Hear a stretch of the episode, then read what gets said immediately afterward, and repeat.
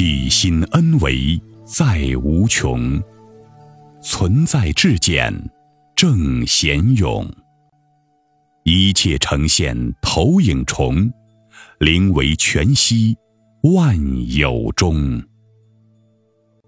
大家好，欢迎收听由全息生命科学院 FM 出品的刘峰老师分享合集，播音张婉琪。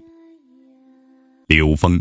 多元文化系统集成倡导传播者，北京十方园老人心灵呵护中心顾问委员会主席，美国全息生命科学院首席专家刘峰老师，在三十多年的广义时空能量学研究与应用中，全然开放的深入有缘进入的所有智慧法门和修炼团体，本着求同尊异的基本理念，用科学逻辑解读人类各类智慧系统。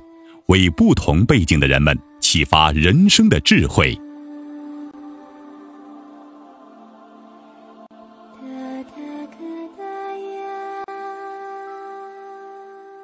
聆听身体，运用潜意识的力量深入内在。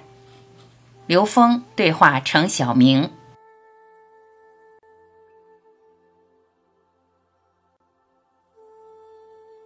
程晓明。仔细的感觉和聆听身体的过程是一个专注训练。所谓专注训练，就是在入境后集中意识、意念和神念来聆听身体。专注训练的目的是为了了解完整生命体在生命活动中表现出来的各种感受。这种感受可以是生理的，也可以是病理的，甚至可以是来自高维智慧的灵感。如通过意识能量的提升来增加我们的体力，或者通过修炼中所需要的那种特殊感觉进行属于此类功法的修炼，这一切都是由意识引导的。这种内观称为专注训练。这些训练有助于更加深刻的理解身体是怎样悄悄地告诉我们该如何在生理条件下或病理情况下进行的各种调整。举个例子，一次有病人打电话给我，他告诉我扭伤了腰，疼得特别厉害。我电话指导他，在调整症状之前，先做一个感觉训练，从如何调整自己的呼吸、感受自己的呼吸开始，来了解自己的身体。他按照我的指导调整了坐姿，拔直了脊柱。接下来，我告诉他呼吸的方法。教他开始细致地感觉自己的腰椎运动，他边做深呼吸，边有意识地用意念做虚拟的前屈、后伸、左右轻度的旋转动作。注意，这不是真正的运动，而是意识中的运动。在我的指导下，他完成了一系列动作。五分钟后，他高兴地告诉我，腰部疼痛缓解了百分之五十。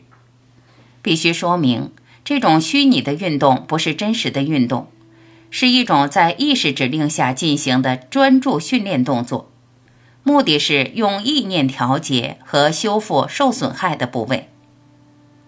临床上，我们跟踪观察过很多的病人，如一些结肠炎的病人，一天大便达二十次以上，通过这种专注训练以后，就可以减少大便的次数。还有心律不齐的病人、肺炎的病人等等，都可以通过这种专注训练使症状得到缓解。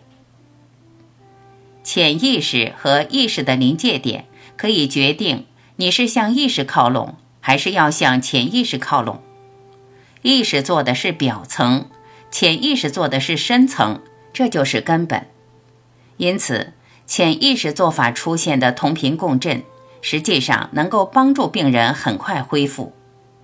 比如在针刺的时候，病人感受到的是意识的辨别，也就是进针、行针、运针时出现的针感及酸、麻、肿、胀等感觉。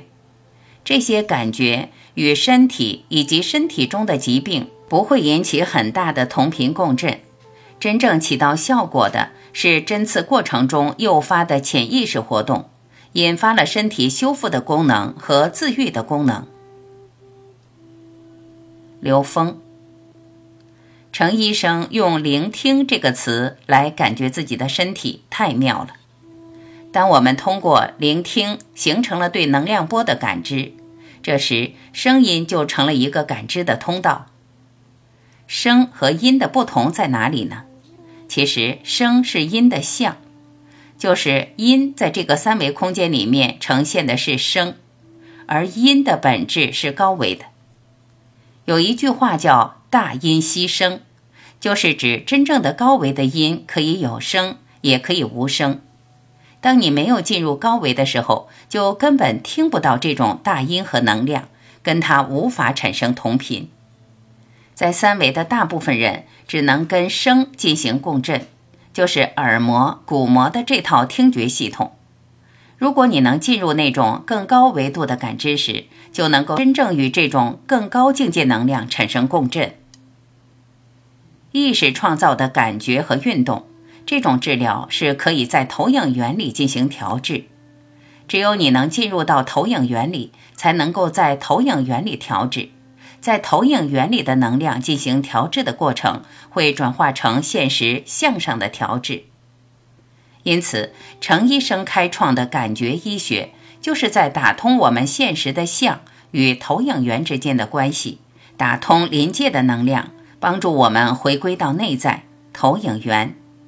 投影源内在的调制，才是我们真正更本质的治疗。进入投影源的本身是一个唤醒的过程，一个自我唤醒，超越自己的认知障碍，不断进入更深层的投影源，能够产生内在心法的运作模式。因为每一个个体的认知结构与层次是不一样的，所以有效的调制取决于与个体之间产生的同频共振的效果。因此。必须有个体自身的能量结构进行共振切入的一个点，在这一点上的把握非常重要。如果你和一个纯粹三维的人直接讲高维的时候，他只能当知识去听，与他整个内在能量结构发生不了共振。只有从他表层的有效认知开始进行调制才有意义，从他的感觉入手才容易产生同频共振。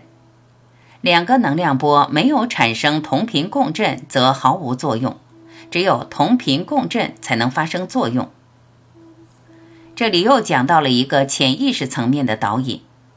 潜意识导引是借用感觉的调整，注意它是借用，而不是渲染这种感觉。如果一个感觉被渲染之后，它就留在表层的感觉系统了。用这种在潜意识和意识层的临界态。